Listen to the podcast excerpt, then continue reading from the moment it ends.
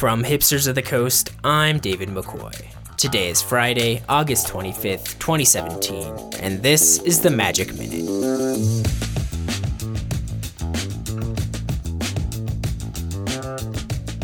Yesterday, a federal court in California dismissed the class action lawsuit brought by Magic judge Paul Yale against Wizards of the Coast. Yale alleges that he and other Magic judges are in effect employees of Wizards and should be compensated as such. However, the court said that the judge program is explicitly voluntary and non-guaranteed compensation of Magic product doesn't constitute a wage, both key parts of forming an employee-employer relationship.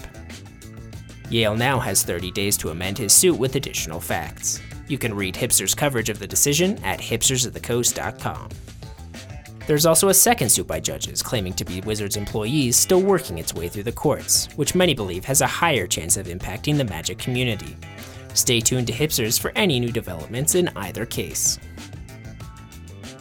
There are two limited Grand Prix on the slate for this weekend in Indianapolis and Metz, France. The Hour of Devastation sealed and draft formats have been very well received by players, especially after the insanity that was the Amonkhet format. Coverage of GP Indy starts at 10 a.m. Eastern Saturday morning at twitch.tv/magic. That's it for this edition of the Magic Minute, brought to you by the generous donations from our supporters on Patreon. Go to patreon.com/hipstersofthecoast for more details. Thanks for listening, and we'll see you Monday.